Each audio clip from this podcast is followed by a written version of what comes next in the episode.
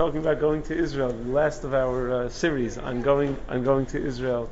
Um, you requested that we speak about the chiyuv to ter kriya uh, when we go to Eretz Yisrael. So in fact, there are three chiyuvim to ter kriya that are recorded in Shulchan Aruch in Siman Tavkuv Samach Aleph. First, the Shulchan Aruch says, Haroa Are Yehuda b'churbanan, someone who sees the Are Yehuda in their destroyed state should say Are Kachcha Midbar Vikorea, and then he should tear kriya. Siv Beis, Haro Yerushalayim b'churbanan. Omer Tzion Haisa Midbar uh, uh, uh, Shemama, that Tzion was, has turned into a desolate desert, and uh, tears Kriya. And uh, again, when you see the Makam HaMikdash, again it says that you're, uh, that you're Korea. So in fact, there are three separate chiyuvim of kriya. When you see the Are Yehuda, when you see Yerushalayim, and Yerushalayim referring to the Aratika, and when you see the Mikdash itself. Now, in terms of the Are Yehuda itself, so the Sefer Eretz Yisrael of Rav Chil Michal Tukachinsky, Rav Chil Michal Tukachinsky, besides for being a great gadol, was a great expert in Minhage Yerushalayim. In fact, uh, his Svarim in general reflect the Minhage Yerushalayim. He has a very famous Sefer on Avelus called Gesher Achayim, and very often the one thing you got to be careful about when you read Gesher Achayim is that a lot of the halachos that he records are in fact Minhag Yerushalayim and are not necessarily the Minhag everywhere else. But Rav uh, Yechim Tukachinsky points out that we're no longer knowing to tear Kriya on Are Yehuda, even though it's Mefurish in Shulchan Aruch that we should, either because we don't know the exact borders of the Are Yehuda, we're not sure exactly what are the Are Yehuda when we see them to tear Kriya on, or because the way we enter into Yerushalayim in general is that we come from the west, and therefore we see Yerushalayim before we see the Are Yehuda, so it's a greater mechayiv of Kriya, so we're then not going to tear another Kriya when we later see the uh, the Are Yehuda. But be that as it may, as far as I know, no one is nohig to tear Kriya on the Are Yehuda. The middle category, Yerushalayim, is a little more iffy. Uh, when you see Yerushalayim, Rav Moshe writes in a tshuva, when we see Yerushalayim nowadays, after 1967, is it B'chorbana that we see Yerushalayim? So Rav Moshe's Medai from Beis Yosef. Beis Yosef says the reason we tear Kriya is Kivan Shehayishma'elim Moshlem Aleim Mikri B'chorbanan since the Ishmaelim are in charge of it, they rule over it, therefore it's B'chorbanas. So Moshe says, so nowadays, the Ishmaelim are no longer in control of Yerushalayim, it's under uh, Jewish control, and therefore there's no longer Chiv to Ter Kriya when you see Yerushalayim. However, there are several poskim that disagree. Rav Vazner writes in Shevet Alevi Chelik Zayin, that who's, who is it under the control of?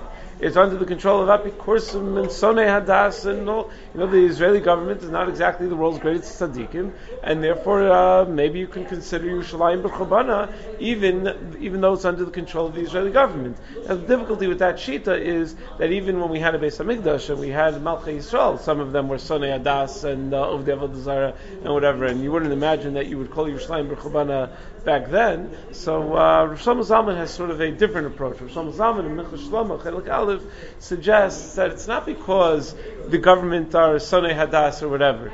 The reason that uh, that you would that you would tear Kriya on Yerushalayim, he says, is that we're not really in control of it because it's an international city almost, and it's a city where we're not able to uproot the mosques and the churches and whatever else and all the other religious sites that are there and dedicate it totally for kedusha. So since we don't have that kind of control of Yerushalayim, that's called b'churbana. So this is machlokas of Shlomo of Moshe whether one should tear kriya on Yerushalayim. But what everyone agrees on is the Makom Hamikdash itself. That when you see the Makom Hamikdash, and certainly Bisman Hazeh, it is called B'chorbana because we don't have the Beis Hamikdash, and therefore all agree that you would definitely tear kriya. Uh, the Machmirim on Yerushalayim would say that you would have to tear two kriyas. You'd have to tear kriya when you see Yerushalayim, and then when you get to the Makom Hamikdash, you'd have to tear another kriya three etzbaos away on your beged for the uh, for the Makom Hamikdash if you tore Kriya first on the Makom Migdash, because let's say you closed your eyes or you came in without seeing your, and somehow you see the Makom Migdash first, and then you go out and you see the rest of the Eratika. So uh, the Shulchan Aruch says that if you um, in Bad Derech Hamidbar Sha'az Roa Hamigdash Tchila Korei Al Hamigdash Tefach V'acharkach k'sheyir Yerushalayim most of al rishon kolshu.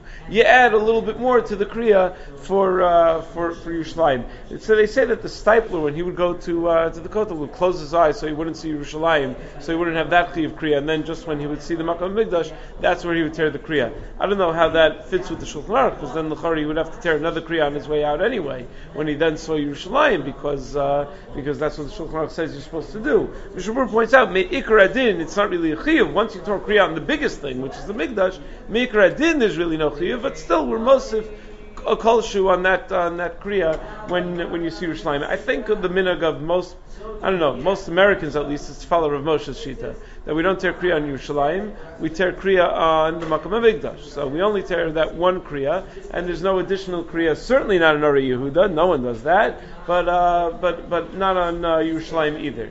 Now, uh, there is a minhag that some people have to try to come up with all sorts of eitzas to get out of having to tear the kriya. If I sell the shirt that I'm wearing to my friend, so it's his shirt, and he doesn't give me rishus to be korea, so it would be genev for me to go and to tear the kriya, so maybe I'll get out of it, and then I won't have to tear the kriya. So, uh, there are two issues with it. First of all, does it work? And second of all, even if it does work, why would you do that? Right, so first on the doesn't work side, Rav Sternbuch writes in Moedim Uzmanim as well as in Shuvas Tanagos, he doesn't think it works. He doesn't think it's called the real Kinyan, and the whole thing is Arama Bialma. It's so evident that it's only Arama. Haraya, that if you wanted to go and then uh, the, I sell you my shirt, right? So now you own it. Let's say you then go give it as a matana to somebody else. What am I going to say? What are you doing? It's my shirt. How could you go give it to it's obvious that it's our Rama. That's similar to the to the uh, Meisim Beis that we had recently in the Daf Yomi. That uh, the Gemara in Babasra and the Dharam also has that any matana you give to someone, that if a person that you give it to does not have the right to be makdish or to give it as matana to somebody else, and it's not a matana. Then it's not that you didn't really give it to him. It's just a haram of the alma means nothing, and, uh, and therefore the whole thing doesn't even work. And even if it did work, so sh- should we be coming up with eitzes to try to get out of having to uh, to tear the kriya? Is that really the most appropriate thing to do? Uh, I remember I was in Eretz with my brother once, and we tore kriya, and someone came over to us and said, "You know, you didn't have to do that." You know, started telling us in Hebrew, you could have sold, you know, you could have sold your shirts to each other, and you could have. Someone we didn't even know just came over to us and started telling us all the haramas that we could have done. So my brother said, "Ken ken, aval mitzvah." And the guy's like, oh, okay, yeah, you know, so, so you, you took kedai churban beis elokeinu to tear kriya on it. It's not the end of the world. We tear kriya on the, the churban, on, on, on the mikdash burchabana. Now, when do you tear the kriya? What do you have to see in order to tear kriya? So the Bach writes that you see the makom mikdash and the dome, and then you uh, you tear the kriya. Uh, says that it's not enough to see the kotel. You have to see the actual makom mikdash. Uh, and Rav Moshe thinks it's even enough to see the kotel, but there are others that think that you actually have to see the Ritzvah Ha'azara.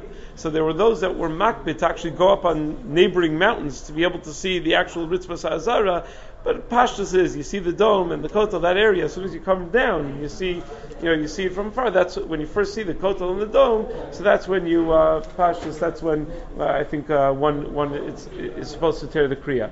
Now, when do you not have to tear kriya? So if you go on erev Shabbos and Yantiv.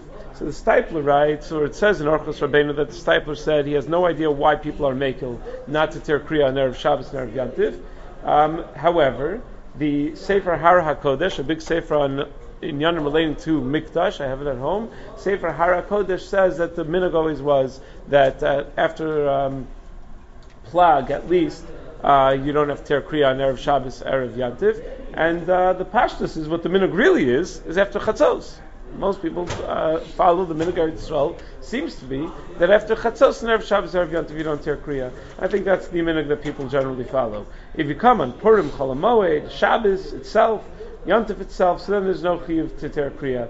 Um, and uh, if you if you first saw the Kotel uh, or the Makom Migdash for the first time on the day that's a Yantif or a Cholamoid, and then you come and see it the next day or two weeks later or whatever, there's no new Chiv Kriya because it's only once every 30 days. Shulchan Aruch writes that in Sif Hey, you're not Korea Kera Acher, you don't tear another Kriya. Rosh Chodesh, Pashas, you do tear Kriya Rosh Chodesh, I think. Um, the halacha is if you didn't tear kriya yet, so long as it's still the same day where you saw the mikdash, and for whatever reason you forgot to tear kriya or you didn't, so long as it's still the same day, you would tear kriya. Once it's the next day already, then you don't tear kriya anymore. Um, so that's why if you went on Shabbos, so you have no chiyuv ter kriya on Shabbos, and then you stay till Motzai Shabbos, so you would not ter kriya because it's already the next day by the time the uh, the chiyuv sets in. Um, the Shulchan says that the the kriya should be on all of the begadim that you're wearing ad Shei galas libo all layers of begadim you happen to be wearing ad Shei galas libo. That's what it says in Shulchan Aruch. However, all of the poskim say that the minig was never like that. Rav Shlomo Zalman, the Steipler, Rav Sternbuch, they all say no, the minig is only we tear the beged elyon. Whatever the top beged that you're wearing is, that's what you tear. Not only that, um, the minig, uh, the Steipler says the minig was that they would take off that beged after they tore the kriya, and you could replace it with another beged. That's fine. You don't have to walk around with a uh, with a torn beged. So they say in the name of the Ger Rebbe, the Imrei Emes, that uh, Galas Libo is in Ruchnius, but it's not uh, you know tearing all the levels of the Gadim. Shulchan probably really meant tearing all the layers of begadim, but whatever reason, that's not the minhag. The minhag is not like that. We only tear the uh, the top level, the top uh, that we're uh, that we're wearing on the side of the. Um, who's chayiv in the kriya? So the uh, the uh, women are chayiv. Uh, in, in tearing kriya as well. Obviously, they're student in snua way, wear a beged elyon that won't uh, cause any compromise in tznius. Ketanim, the Steipler says is not shaykh. Why do why do why do Ketanim tear kriya when they lose a car of It's because of mipnei agmas nefesh. The Gemara says that it makes people sad when they see a katan, the tor kriya, so it creates a sense of avelus. So it's agmas nefesh. That's that, that's a mood that we're trying to create. But when it comes to the korban, so it doesn't create that same sense of agmas nefesh when a katan tears kriya because it wasn't ah nebach look what the katan lost. It's something all Klal Yisrael lost. It's nothing unique to a katan. So the Steipler thinks it doesn't make sense to be mechanech katan in uh, in kriya. However, and this is Nogea, a gadol asomech shulchan aviv the post can talk about. All your clothing you don't pay for yourself. If you're a yeshiva bachur, you're not, you're not making your own uh, parnasa yet. So all your clothing is paid for by your parents. So then the post can say, well, typically nichle linish love money. There's a chazaka that a person always wants mitzvahs to be done with his money. So you have the right to assume that your father, your mother would be happy with you being able to do the mitzvah. If you know that you can't assume that way, and that they dafka tell you they're not happy, they don't want you to tear anything, so then you don't have a right to tear something that doesn't belong to you. It's not really yours best thing to do is to ask permission, and maybe they'll suggest that you wear something a little bit cheaper, not to uh, tear you, the suit you just got for your brother's bar mitzvah or something. You know, maybe to tear something a little bit cheaper, and that uh, and that way everyone could be everyone could be happy. But uh, certainly, um, ideally, you should have rishus. And if you don't have rishus, and this is not just me saying this, uh, Nassan Gestetner writes in his chuvas in Lahoris Nassan that uh, that you should that ideally you should definitely ask for rishus, and hopefully you'll uh, get rishus. People are reasonable that there's a chiv tear kriya. Get rishus to tear something. How much is it to tear a t-shirt, a polo shirt, something like that? It's no big deal. So uh, if you have rishus, you should certainly uh, certainly do that. Okay, that's the synopsis.